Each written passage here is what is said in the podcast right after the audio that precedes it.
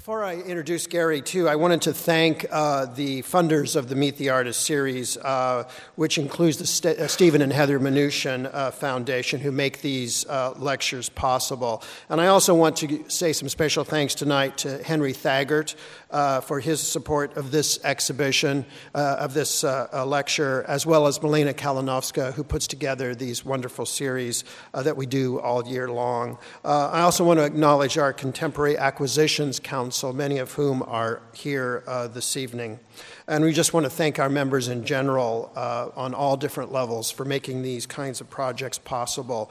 Uh, and I also want to mention that uh, Manuela uh, Mozzo from uh, the Metro Pictures is here tonight, and we're appreciative of the support of the Metro Pictures Gallery, and glad she is with us here tonight. Um, now to Gary Simmons. Um, Gary is a New York artist. He was born, in fact, in New York City in 1964. He studied at the School for Visual Arts uh, in New York and then and at Cal Arts um, out in Valencia, in California. And he's been known primarily for his, I guess, what you could call erasure drawings that he began in the early 1990s, uh, when I think he, you actually had a studio which maybe had some blackboards in it, and, and that got the whole thing uh, started. Um, basically, they look a lot like uh, uh, blackboards uh, with chalk on prepared surfaces, but he'll tell us about that.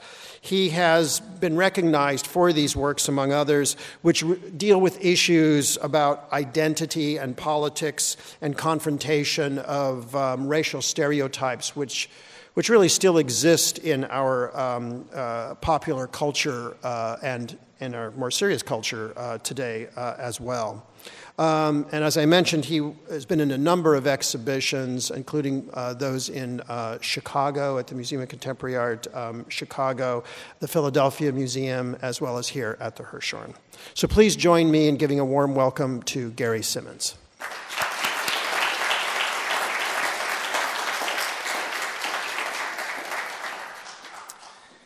Thanks a lot. I'd like to really thank everybody for having me down. It's uh, a great thrill to be back here um, since the uh, Direction show, which was 95. And I was telling a story about what a thrill it was as a young artist to be in a museum of this level and have Bruce Nauman around the show at the same time. And uh, taking a photograph with some of the banners out front and thinking, wow, I'll probably never get back here, so I better take this photograph now. Um, I started, uh, let me move back here. I studied at a time uh, in the 80s with a lot of, uh, I was fortunate to study with a lot of minimalists, and they had a, a big impact on me. Uh, people like Jackie Winsor and uh, Robert Morris, um, Kosuth, Joseph Kosuth, uh, and they had a real impact in shaping the way that I was thinking about art. And I really enjoyed the way that the minimalists looked at uh, architecture and, and the object and how the relationship between the viewer and the object and the room had a very special kind of relationship. So minimalism was really how I cut my teeth, so to speak. But at the same time, uh, I was studying at visual arts at a really uh, politically charged moment. So, uh, you know, it was the mid 80s and AIDS and uh, ACT UP and a lot of strong politically active groups uh, that were, you know, sort of impressing on people that, that you need to address certain issues. And as an artist of color at the time, I, I was thinking, here I am, you know, uh, looking and, really trying to find my way into the minimalist voice, but not really finding one uh, I could sort of grab onto and kind of call my own. So I was trying to really look at how can I put my voice or my uh, interactions or political uh, uh interests into a minimalist kind of, of uh, format. I was working in a studio in Manhattan that was a, an old vocational school. And uh, I was struggling at the time to find the material, you know, that, that great material that's going to transform everything that you think about. And in this studio, there were all these chalkboards that were leaning up against the walls. And so for me to work on a drawing or an object or what have you, I'd have to move these damn chalkboards from one side of the room to the other. And, and there I am thinking, you know, how, how am I going to, what am I going to come up with? And I'm really interested in sort of education issues and, and how, you know, we learn about, you know, race and racism, you know. And here I am moving this thing back and forth and boom, it hits me. I thought, you know, this is, this is what I should probably be working with. So I started the series called the Disinformation Chalkboards. And basically, I took the chalkboards that I found in the studio and started cutting them up. And I was thinking about the way that education is um, sort of shaped for you, and the information that you're getting and the information that you're not getting, and uh, you know, different experiences for different folks. Um, you're obviously you're all getting collectively the same information, but you're filtering it and understanding it through your own lens. So I was thinking that the disinformation chalkboards are, are a real quiet vo- political gesture that used a minimalist voice to um, talk about that kind of political agenda. So this is the first piece that I did, which is now 20 years old, um, the disinformation chalkboard. On each, it's a really bad slide, so I apologize, but on each sort of board, uh, excuse me, rail, is a black chalk. So you're offered this opportunity to write on a surface that, that won't retain or receive any information. Uh, and this is a piece called Disinformation Paragraph out of the same series that I was really thinking about uh, sort of government letters and the idea of censorship and, uh, you know, a bigger voice telling you or, or basically censoring everything that you're getting.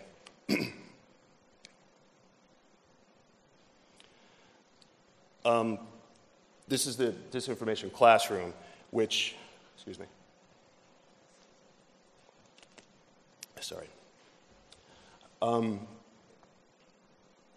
what we have here is, are uh, nine children size uh, podiums with the mics that are deadened. So the suggestion of offering a voice, uh, possibly of authority, similar to the one that I'm at here, um, is removed because the, the mics are all deadened. So again, I was using this kind of the grid, and you know, it was a kind of send up. I always found, still to this day, that you know how you're uh, affected or work that influences uh, your project. I like to have that exchange, that sort of banter back and forth visually with you know me and some of those folks. So I was thinking about LeWitt uh, and you know all the minimalists that use the grid. This is a piece called Big Dunce, which uh, is a very large, I think it's a eight foot felt uh, dunce cap. And I thought it was really humorous that for somebody to be punished, they would have to put this hat on their head and uh, sit in a corner. So I thought this was like this big vessel of ignorance in a way. So it's kind of a joke towards punishment. Uh, around the same time, this is a, a piece called Noose Flag, which I was really drawn to the, the power um, and the visual power of a flag and what it means, and whether it be an American flag or any kind of national identity attached to a flag, and what, how uh, the inherent violence that you don't see that is behind some of those. So in this case, I was thinking about the American flag and some of the historical violence that's uh, implied with it, that goes along with it. So you have 13 uh, nooses hanging in a row. Uh, this is a piece that set off a lot of excitement, so to speak. Um, it's a piece called 6X that I was working on, and uh, there's a funny story to this piece. I was working in Los Angeles in a loft, and um, the FedEx man comes to the door, and he's delivering me a package, and he sees all these little suits and hats and things, and he says, "You know, like, what the fuck are you doing? Like, you're making children Klan suits." And I said, "Well, you know, what it's all about is, you know, it's about the idea of teaching how racism is taught." and it's a learned thing. And, and we got into this really incredible conversation, and he came in and actually had a coffee and sat down while I'm sewing these pieces. And um, the funny part about it is he, he, ended up coming to the show. It was, it was pretty great. Uh, so the piece is called 6X, and they're all in a children's size uh, 6X, and the hats are modeled off of, of children's heads. The piece, every time it's installed, gets attacked for some reason or the other. Somebody takes a personal, it, it really somehow taps into something that, that gets people physical with the piece. This is a piece called Erasure Chair. It's uh, around the same period. I think it's 18, uh, 1990. And I basically took all the uh, chalkboard erasers and covered a, a, school desk and kind of carved into the seat so that there was a presence of a body that no longer exists. So I was really interested in how uh, the body, actually, in all of the work from the beginning, started to really uh, get formed around the absence of the body and the erasure of, of the identity in a subtle way. I wanted to use the kind of uh, minimalist voice again and charge that politically. So Erasure Chair was kind of a, a and 6X was a very big turning point in the work uh, because I was using objects and it really led me into uh, a, a visual, or excuse me, more of an image based thing from here.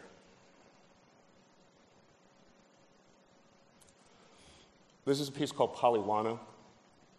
And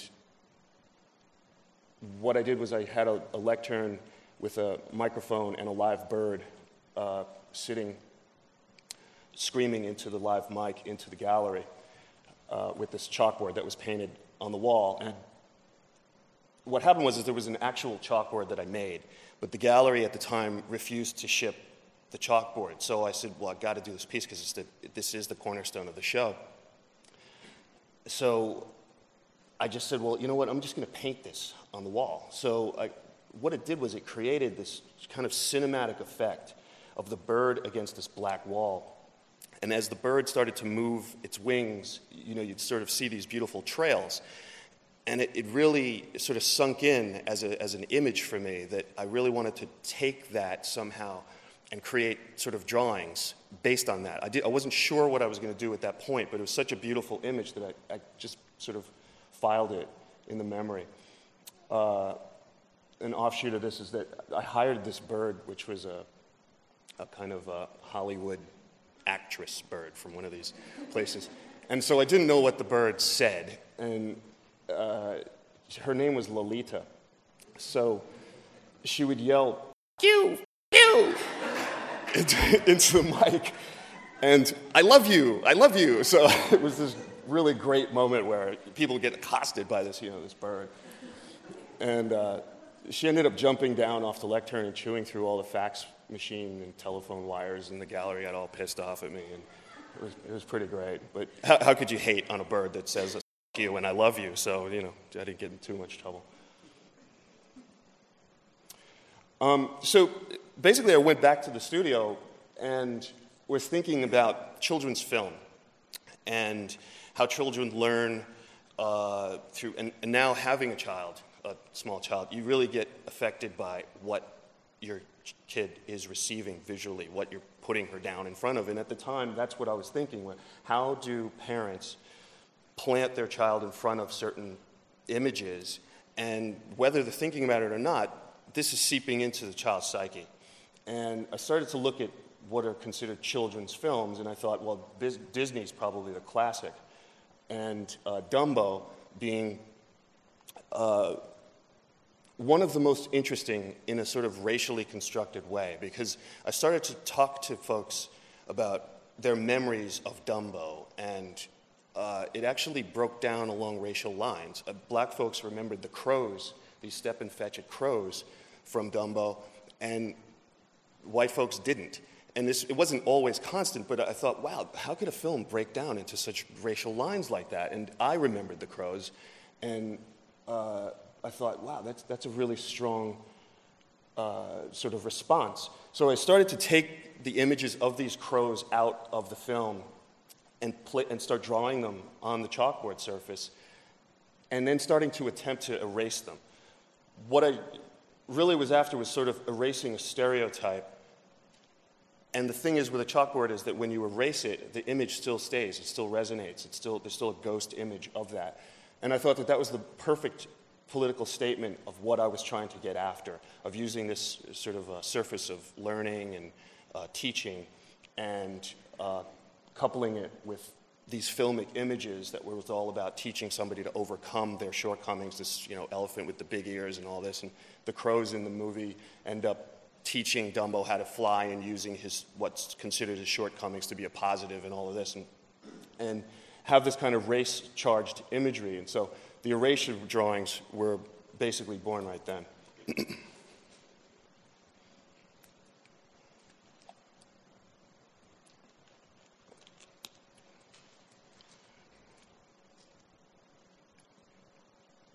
This is the first uh, wall drawing uh, that I did. It's untitled uh, Crow series.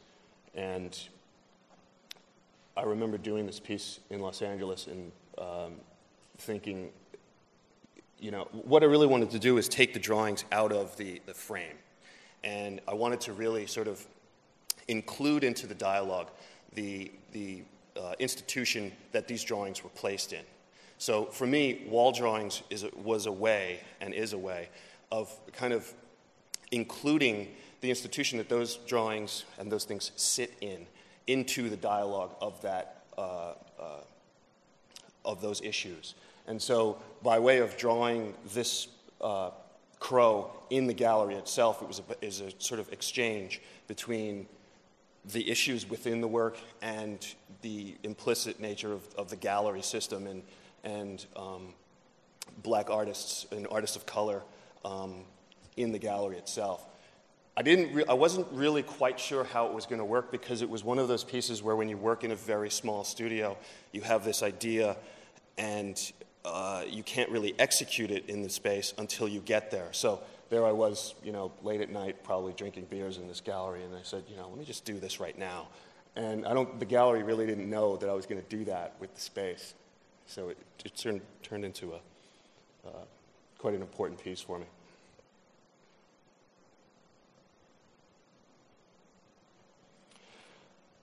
Around that time, as I started to get more confident with using the wall drawings, uh, instead of just anchoring them just to certain films, I started to realize that um, part of the power of an artist is, is to, um, you start to create your own voice and your own language with visually with your work.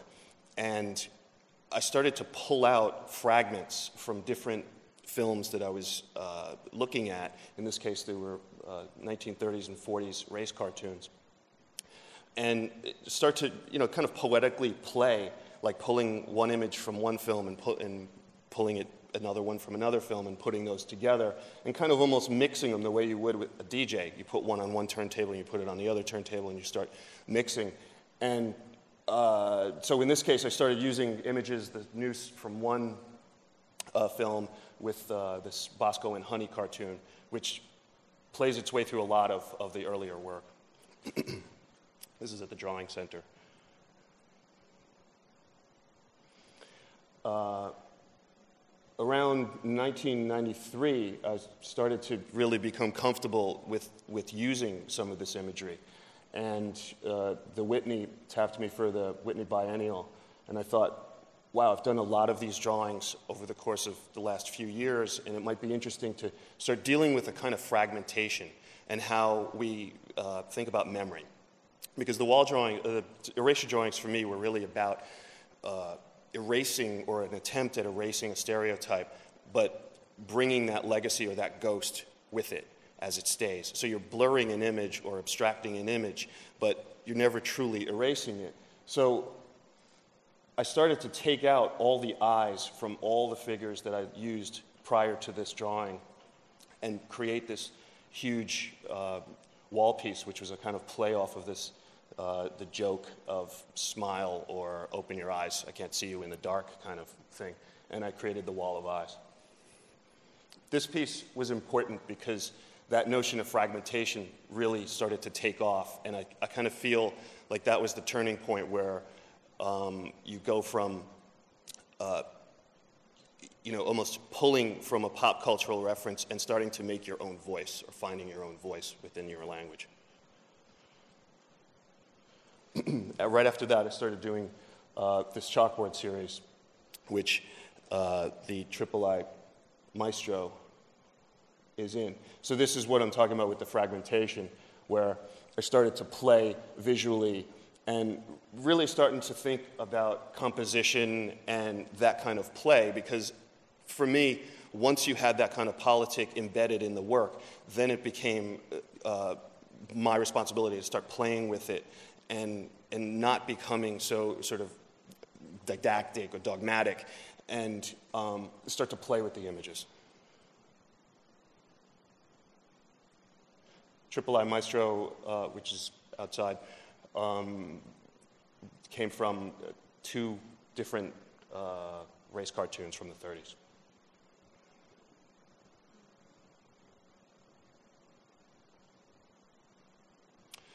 Around the same time, um, shortly after, I should say,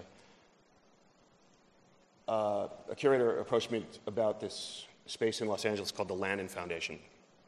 And um, she said, you know, these drawings are really powerful. You know, have you ever considered doing a wall drawing, like a whole show? Has anybody ever offered you an entire show to let you just go in there and do your thing? So, you know, like any artist, you know, you sit there and say, yeah, no, yeah, sure, I'll do it. You know, I've never done it before. And I had no idea, so I flew out to LA and I saw the size of the space and was just like, you know, shocked at the size of this. This drawing right here is alone is probably 65 feet long.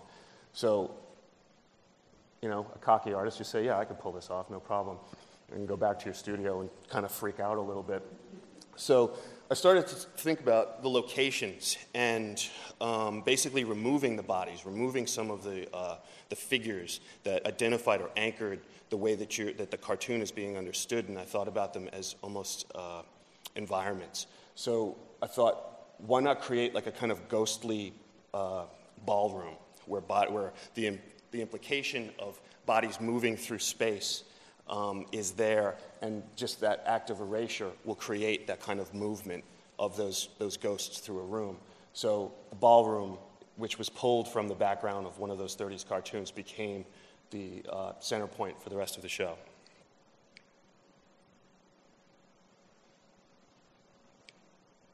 This is a ghost ship uh, from the same show.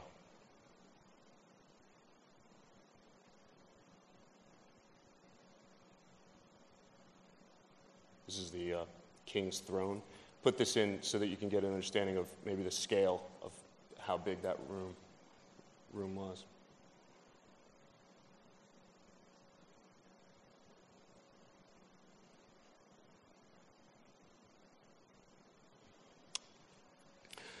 Shortly after uh, doing the Lannan Foundation show, I uh, did a show at, at Metro Pictures when uh, they were still in, in Soho. And like any other artist, once you're offered uh, one show and you start to gain sort of confidence with size and scale of your work, um, I came back home and did this three very large wall drawings, uh, Boom being one of them and two to follow. Uh, Boom was basically that big explosion that happens in, you know, The Roadrunner or um, any number of cartoons where the big explosion happens and there's lots of arms and things. And, and, it's supposed to be a moment of humor, and at the same time, it has this inherent violence to it. And I thought that this is the image, that explosion, that moment of impact that happens that collides both humor and violence at the same time. And boom is, is the perfect title for this piece, and it became. Uh, one of the signature pieces that people think about when they think about the, uh, the wall drawings. This is a gazebo, and I'll, i guess I'll put up the next one as well. This is Ghoster. Uh, basically, uh, for me, it became about removing, uh, not removing, I think that as I was moving through the work, it started to get anchored, ex, you know, exclusively to a voice about American race. And I thought that these issues, these political issues, are not just anchored towards an American experience. And really, what we're after is drawing on how we construct our own memory, how we reconstruct memories, how. Um, you know, when you think back to childhood of a moment, you remember either the good moments or the bad moments, and you're not really seeing the entire picture. You're filling in um, or building over those parts. So, this was a moment when I started to move outside of just the cartoons and into environments, locations, things that jogged your memory that also had a kind of social um, relevance and class relevance to it as well. The, the idea of how uh, the image of a, of a, gazebo, what that really means to you um, in, collectively, but in your personal experience, whether it be a moment of love and an interaction of love or uh, a meeting point for a social uh, event. Um, it really became about how we reconstruct those experiences and those moments for me. So uh, there's this big whipping gazebo flying through the room. Ghoster was basically made up of a lot of different. I really loved the idea of amusement parks and how we think about amusement parks and. Uh, you know, sort of the economy of amusement parks, you know, whether you can um, have that access to it literally economically or, um, or your proximity to it. Um, and I think everyone has an experience at an amusement park in some way. And so the, the Ghoster was this building three or four different wooden roller coasters that I felt kind of had a, uh, you have a, a relationship to that memory individually, and then collectively we can sort of break it down as well. So that's where Ghoster sort of came from. So it's, it's this, it has this image of almost a, a collapsing um, memory of childhood in a way. At this point, uh, that's, I went back to uh, making objects as well.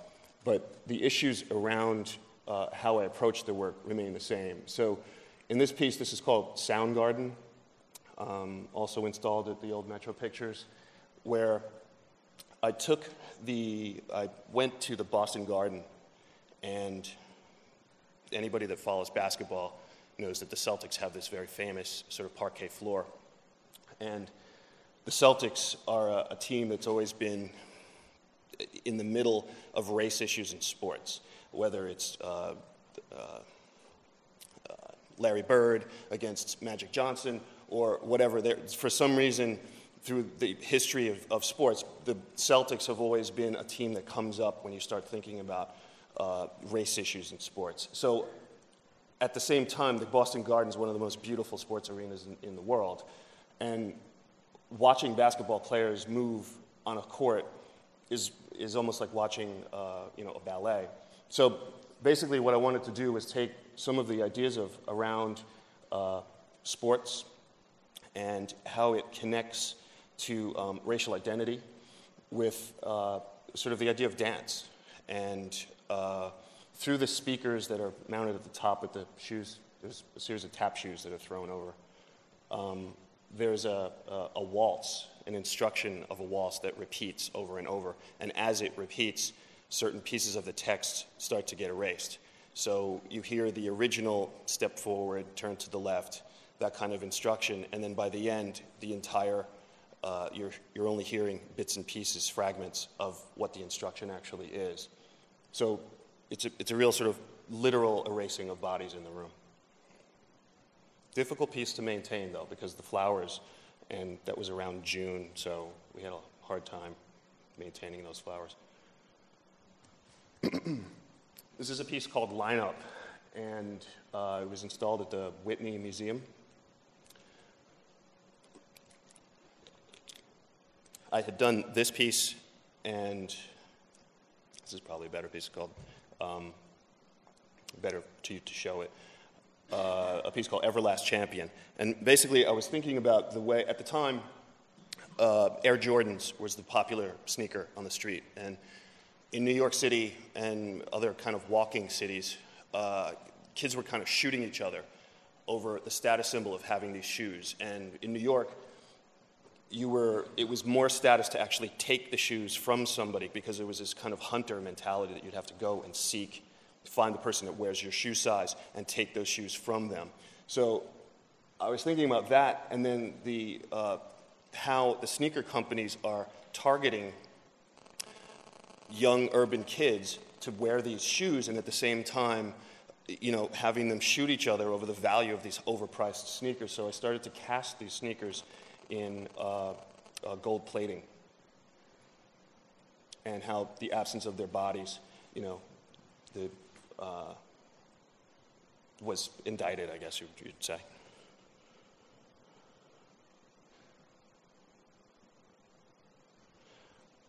Um, one of the, the things that, that the threads that follows through in a lot of the work is the way that I think about sports, um, whether it be basketball or uh, boxing.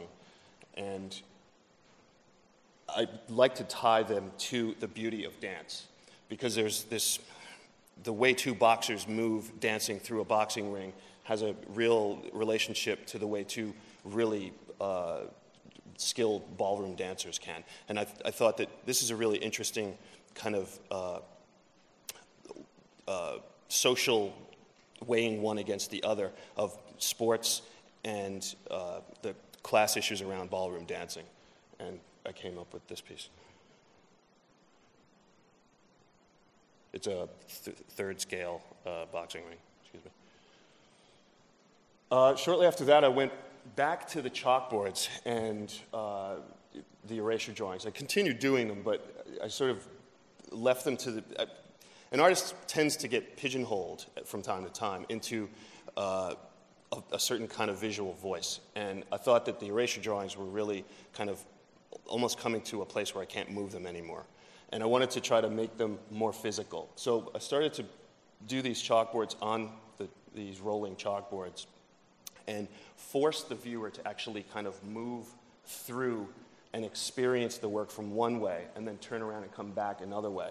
So in this case, you, you have like a forest on one side, and you have all these architectural uh, images. Uh, ironically, from a train when I was passing, I think I was coming down to Washington or going up to New Haven. All the, I started to think about uh, trains and train stations and uh, how we move through train stations from, uh, along a train line. And uh, I really like the way that we you sort of pass time and there's a visual familiarity as you go from station to station. Um, they all sort of start looking the same. Kind of like being lost in a forest.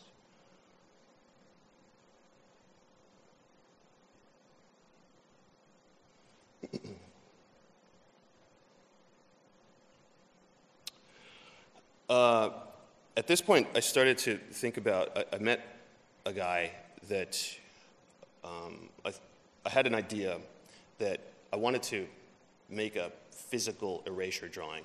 And I was talking to a guy that, that does, uh, I, I, can't remember what exactly the term is, but he uses a, a laser system to carve out of foam uh, an object that's drawn through a computer. So I said, you, you actually, like, I could give you a drawing and you could make that a 3D project. So this 3D modeling program that he had, he said, yeah, he, I could probably do that. So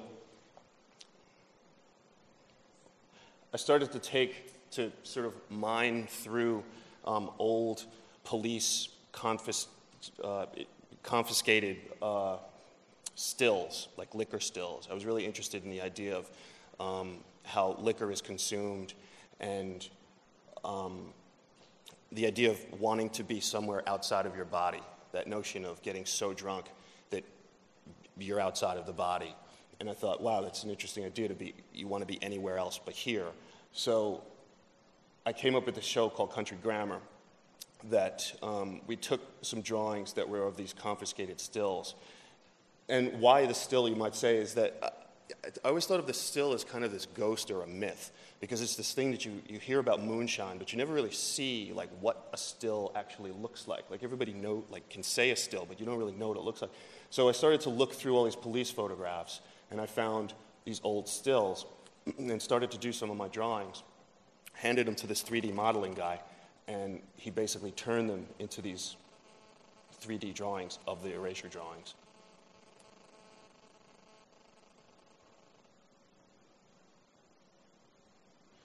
In this case, these are some of the um, slang terms used for alcohol and being drunk. This is the um, formula for making moonshine.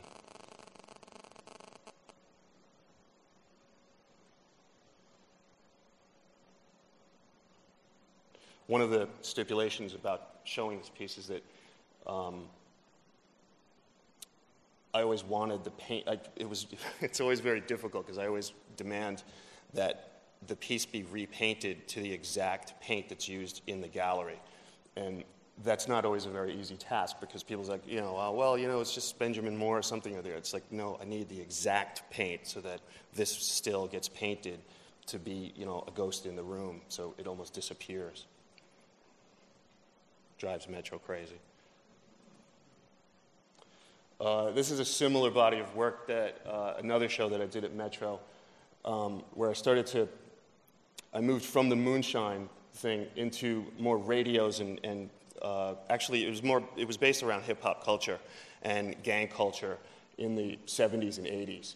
And uh, having grown up in, in, the 70s and 80s, there were these radios that were uh, sort of these collector's items, ghosts in a way, because they really don't exist anymore. And I started making these um, uh, old boombox radios. In this case, I took uh, a piece of text from uh, that was about semiotics and the structure of language, and I gave it to uh, a DJ and had him mix uh, Big L's uh, Ebonics song with this text. So he cuts it back and forth uh, to actually confuse the understanding of what you're hearing. So you're hearing a lecture about semiotics and the structure of language, but you're also hearing this Ebonics rap from the rapper Big L.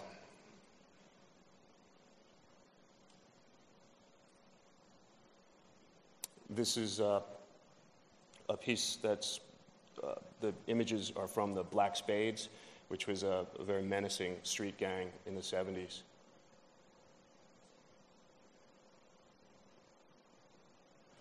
These are some of the slangs and terms for street drugs at the time.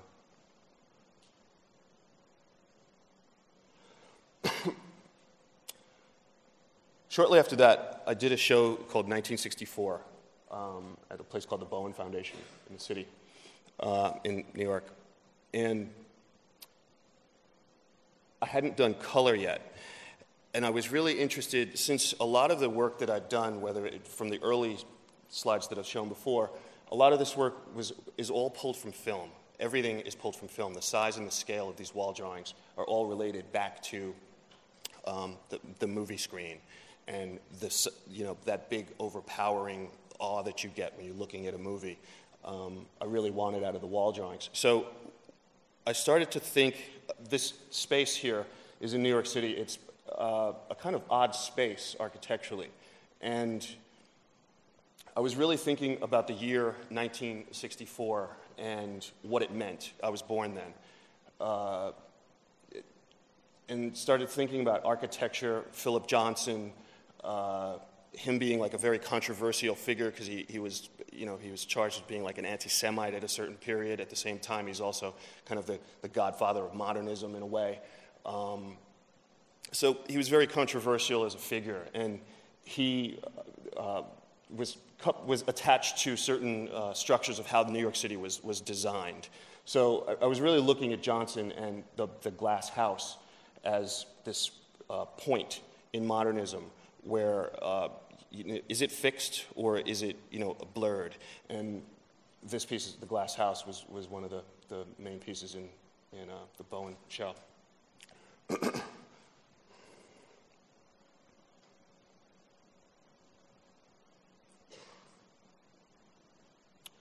In this piece, uh, I was thinking of the, the movie Marnie from uh, Alfred Hitchcock, which he did in 64.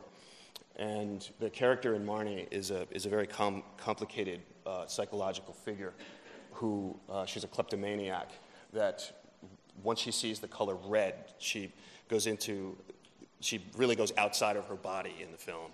And uh, she starts to steal things. It's a, it's a really, it's a very interesting film. It's also a film that, that is not as attached or remembered in the history of when you start thinking about Hitchcock, because you, you might think about The Birds or Rear Window or Vertigo or, or, one of these other films. But at the time, in 64, I think that Marnie was uh, not really considered one of his great films, so it was sort of pushed aside.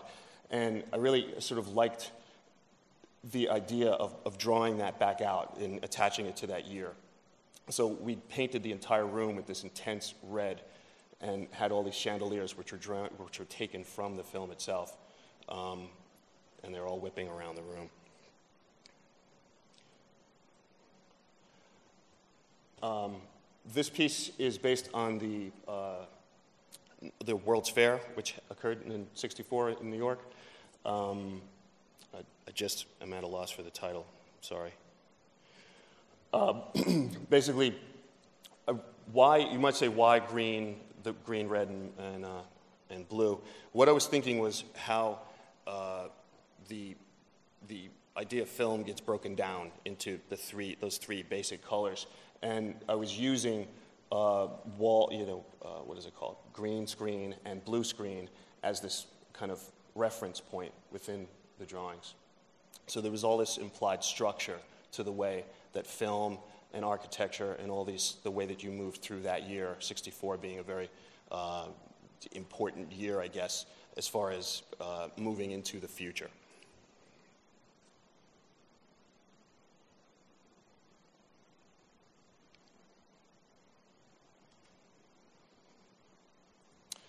Um, this is a piece that I did. I did a show in London that was um, based on, I, well, excuse me, I should back up. I really was interested in, in, after 64, I started looking at some of the films that shaped the way my childhood was shaped.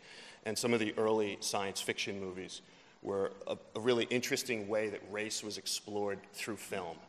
And um, I started to look back at um, The Island of Dr. Moreau, which is a great movie of the early 70s that um, talks about this kind of society that gets turned upside down and th- these sort of mutant animals start taking over and there's a, there's a real flip of social structure. So we did the whole show based on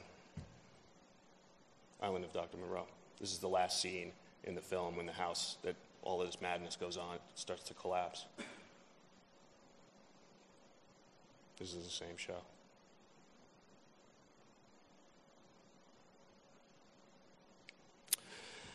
From there, uh, recently I did a, a, an exhibition uh, in New York that was based on, uh, it's called Night of the Fires, that uh, was based on Planet of the Apes. And Planet of the Apes, uh, Conquest for the Planet of the Apes, was a film that was based around uh, the Watts riots. So um, they use that as a structure. And I, I, really sort of liked the idea of Planet of the Apes as, an, as, a, as a concept to begin with because it was a complete upside down structure where um, the apes are taking over and they are now, uh, you know, sort of on top of the social structure and they've taken the humans and enslaved them. So, using, I thought that was an interesting usage of the Watts riots, which is reality, and, and importing it into this science fiction moment. And I started to look at some of the Watts riots. So, um, what I did was I started to take bits of text out from the film uh, versus lines in, uh, you know, uh, from the film and taking it and putting it back into uh, structures from the Watts riots themselves, so as locations. So in this case, marked increase in property damage was uh, a voiceover that you hear throughout the film, and the font and uh, uh, the visual structure of it came from uh, one of the sites during the Watts riots. So it's kind of a bashing of the two together. Here we have down, downtown LA as a, a burning, just one big burning city. I have really been interested in taking out the figure completely and using the architecture um, and what the implications are of the architecture. It, it has a sort of history to it onto itself.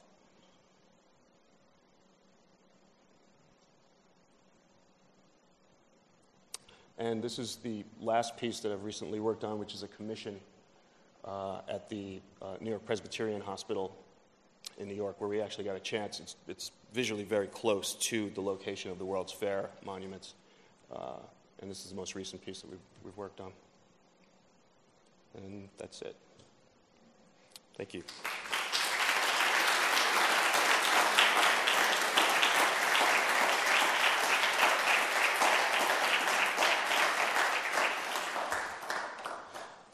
Sorry, I'm a, I'm a little dry. So if you have any questions, please fire away.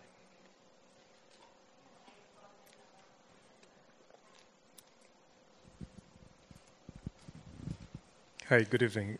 Um, while looking through your works, I was uh, I'm kind of con- uh, c- concerned about how do you preserve them? If do you use chalk, real chalk? Yeah. How is it preserved so um, that they don't get totally erased? that question gets asked all the time. Uh, you know, one of the things about the erasure drawings is that um, they're about experience in a way. You know, I can show you the, these photographs and things, but it's not quite the same as being in the room itself. And they're so temporal and they're so delicate. Uh, and I think that kind of adds to it. So they get erased, the big wall drawings, they get painted out and become part of the history of that building.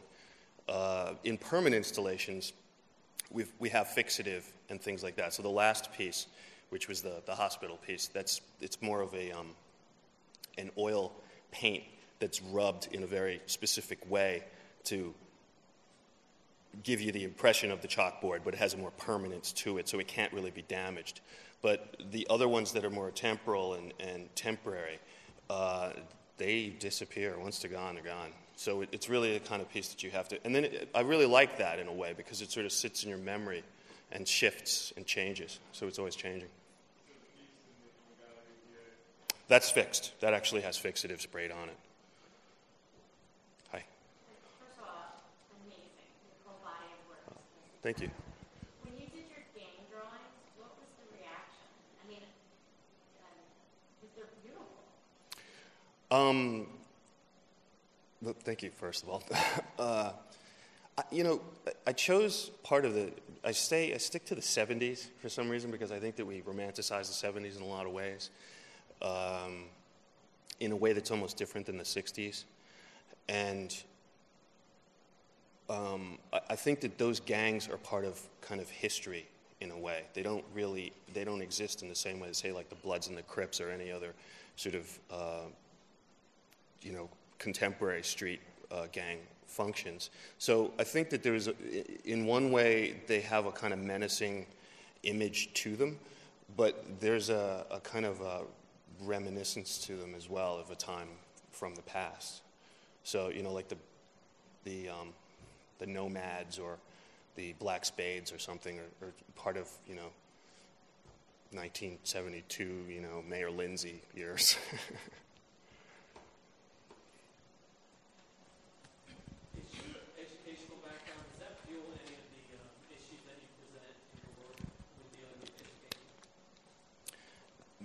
How, do you how do you mean? Is, is it is your education in elementary school through university? Any of those issues are they portrayed in the um, in your artwork? Uh, it, it, that's interesting that you sh- should ask that. Um, I mean, I think what fueled my interest in, in education as, as a whole. Um, my family's from the West Indies, and I was having a conversation with a cousin of mine who went to school in the West Indies, and I, I really realized at the time that my education was, for the most part, an American experience. Like you learn about American history and, and you know, you touch a little bit here and there on world history. Whereas his experience was more of a world history out. Like the, the more the minority information he was getting was American history, whereas he was learning a lot more about European history and um, things like that. So uh, you know, it started to occur to me that like, wait a second, you know, like wh- why am I? Why is this like this? Like, why is your experience, you know, different than mine? And I think that that um, I can't say that's the pinpoint moment when it happened, but it, it, it certainly fueled a question for me, like, you know, how we understand um, the act of learning or history. I also think it was also, you know, art school had a lot to do with it because um, there was a lot of frustration at the time for me. Um, I loved working with with Kossuth and Winsor and you know, uh, I had Jack Whitten. He was a great artist that I worked with. Um, Michael Goldberg. I had a lot of you know great people. And then I went out to Los Angeles and I worked with uh, like John Baldessari and people like that. So I really was fortunate at that level to have folks that sort of made you the way that you address your work or the way that you structure it was both from the minimalists like Winsor and then somebody like Doug Huebler, you know, at, at, uh, at Cal Arts. It was, a, it was pretty great. And plus, at, at, at, uh, at Visual Arts, I was working with like Craig Owens and uh, Douglas Crimp and a lot of people, you know, a lot of that 80s uh, theory.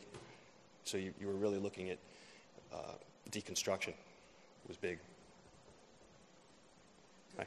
What was, what was that like to be um, a black artist doing minimalist work in New York in the 80s? When I think of New York in the 80s, I think of um, Basquiat or Warhol or Keith Haring. Mm-hmm. And, you know, these were, the, these were the party boys. These are the guys you see in the newspaper every day. Yeah. You know, what were you thinking? What, what was going through your mind when you like pick up paper or whatever and see, you know, a, a Basquiat or when you, when you talk to Basquiat? Well, you, didn't see, you know, John really, when, during, when he was alive, uh, right before he died, he really um, couldn't find a show. I mean, he actually, he went into uh, rehab, I think, in California, and uh, he, it wasn't what you think of Basquiat like now. And, and I think that Basquiat, in his connection to graffiti, I was really attached to a lot of graffiti artists at the time. The 80s was a great time to be making work or even learning about work and um, he, he was, I was peripherally friends with friends of mine. Um, but that didn't seem, it didn't, it didn't resonate for me, you know? It, didn't, it wasn't, uh, somehow the structure of that party scene wasn't my thing. I was really about, you know, a chair is a chair is a chair, you know, like that kind of thing. Um, I was really looking at, you know, like Mel Bochner and, uh, you know, a lot of those guys. So uh, it's not like I didn't appreciate that work that was going on. I thought that that was great work. But it didn't have that kind of impact like it does now. Like if I look back at that now, um, actually, there's a funny story I could probably tell you about Basquiat. Uh, he was friends with a roommate of mine at the time, and they used to shoot heroin in our house. And I had a real I could deal with like you know I smoked weed and you know you do it drinking and all this shit, but the, the heroin thing was like a real problem. And so I'd say you know Aaron, I can't deal with you guys doing this shit in the house. I just I don't want to hear. It. And they'd get high and you know do all these drawings all over the place. So, and I'd get all pissed off and clean up the house. And, Fucking John, man. you know, and I'd throw things away, and I'm picking up drawings because he would draw on everything. He would draw on you know, chicken bags and all this shit, and you're just throwing it in the trash, you know, and it's hundreds of thousands of dollars going in, you know, and it never occurred to me that, like, this might be worth something someday, you know. It was just somebody that's pissing me off. And I, I really, I didn't know him, you know. He was just friends of my roommate. So it was, it was fun, actually. Throwing away probably a million dollars worth of work. Um, hello, Gary. Um, I had a chance to work with you in 95 when Miranda McClintic organized the exhibition here. I remember we were supposed to have um, some poets come here, but I think the whole idea got nixed. And, um, um, but that wasn't my question. But I, I, also remember something else that you did around the same time. I went out to inSITE 97, and I remember you did uh, an installation that was outdoors. Yeah. And I noticed that of the works that you showed tonight, you didn't have anything uh, that was installed outside. Have you done anything like that since? Uh, d- uh, you know, wow, you caught me out there. I, I, um, we couldn't get good photographs. We were like busy trying to scan. I was really wanting to show that piece. I did a piece called Ghost House, which um, holds a real, you know, dear spot for me in, in the work. And basically, I wanted to go out to uh, uh, the desert and find a house, like an old abandoned house, and do just draw the entire house. And, and we did that project. Um, but the reproductions are just mm, mm, like not great, and I, we have to dig them, dig 'em out. I haven't had a chance to do something like that. That was a very special project at the time. I'd love to go back and do it again. You know, I'd love to do like a townhouse or something. Um, you know, we were we were coming down on the train, and I was going on and on about my love for Baltimore.